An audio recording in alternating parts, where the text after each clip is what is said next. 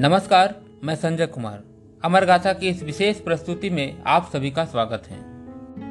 आज हम बात करने जा रहे हैं भारतीय मूल की पारसी नागरिक, जिन्होंने लंदन, जर्मनी और अमेरिका का भ्रमण कर भारत की स्वतंत्रता के पक्ष में माहौल बनाया। वे जर्मनी के स्टटगर्ट नगर में 22 अगस्त 1907 में हुई सातवीं अंतर्राष्ट्रीय कांग्रेस में भारत का प्रथम तिरंगा राष्ट्र ध्वज फहराने के लिए सुविख्यात है।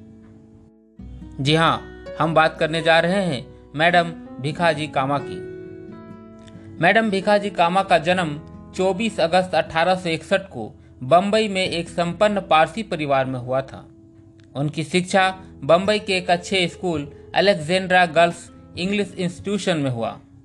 उनके पिता सोहराब करमजी पटेल तथा माता का नाम जेजी बाई सोहराब जी पटेल था।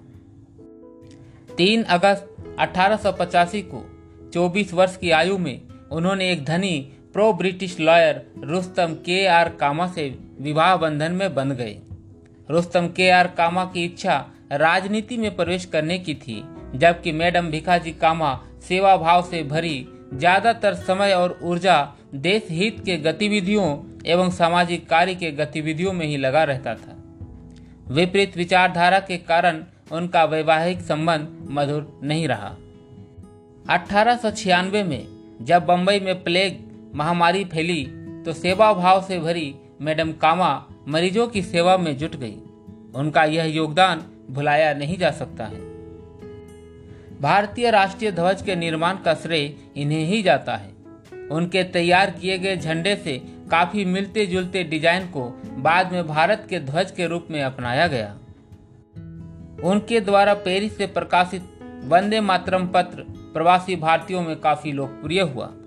वे अपने क्रांतिकारी विचार, अपने समाचार पत्र वंदे मातरम और तलवार में लिखती थी। उनके सहयोगी उन्हें भारतीय क्रांति की माता मानते थे, जबकि अंग्रेज़, ब्रिटिश विरोधी, अराजकवादी क्रांतिकारी कहते थे। यूरोप के समाजवादी समुदाय में श्रीमती कामा का पर्याप्त प्रभाव था। उन्होंने यूरोपीय पत्रकारों को अपने देशभक्तों के बचाव के लिए आमंत्रित किया। फ्रांसीसी अखबारों में उनका चित्र जॉन ऑफ़ आर्क के साथ आया, जिससे यह पता चलता है कि श्रीमती कामा का यूरोप के राष्ट्रीय तथा लोकतांत्रिक समाज में विशिष्ट स्थान था। भिखाजी ने वर्ष 1905 में अपने सहयोगियों विनायक दामोदर सावरकर और श्याम जी कृष्ण वर्मा की सहयोग से भारत के ध्वज का पहला डिज़ाइन तैयार किया।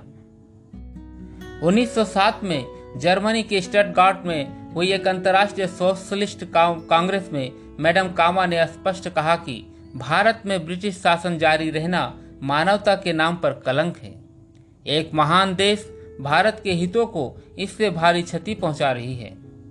उन्होंने लोगों से भारत को दास्ता से मुक्ति दिलाने में सहयोग की अपील की और भारतवासियों को आह्वान किया कि आगे बढ़ो हम हिंदुस्तानी है और हिंदुस्तान हिंदुस्तानियों का है। यही नहीं, मैडम कामा ने इस कॉन्फ्रेंस में बंदे मातरम, अंकित भारत का पहला तिरंगा राष्ट्र ध्वज फहराकर अंग्रेज़ों को कड़ी चुनौती दी। मैडम भिखाजी कामा, लंदन में दादा भाई नौरोजी की निजी सचिव भी रही।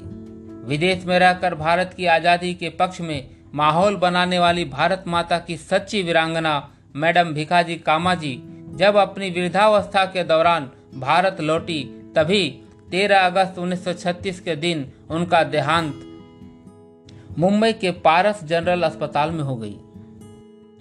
मैडम कामा के मुख से आखिरी शब्द बंदे मातरम निकला।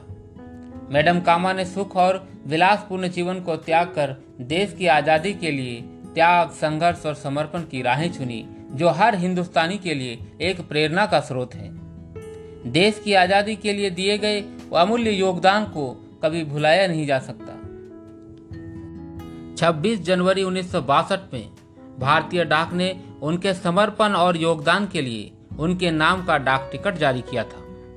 भारतीय तटरक्षक सेना में जहाजों का नाम भी उनके नाम पर रखा गया था। देश की सेवा और स्वतंत्रता के लिए सर्वस्व न्यौछावर कर देने वाली इस प्रथम महिला क्रांतिकारी को हमारा नमन है। आज के लिए इतना ही। आशा है अमर गाथा की यह प्रस्तुति आपको अच्छी लगी होगी। ज़्यादा से ज़्यादा लाइक, शेयर और फॉलो करना ना भूलें। फिर मिलेंगे अमर गाथा की अगली कड़ी में एक नई गाथा के साथ। तब तक के लिए बने रहे हमारे साथ। जय हिंद, जय भारत।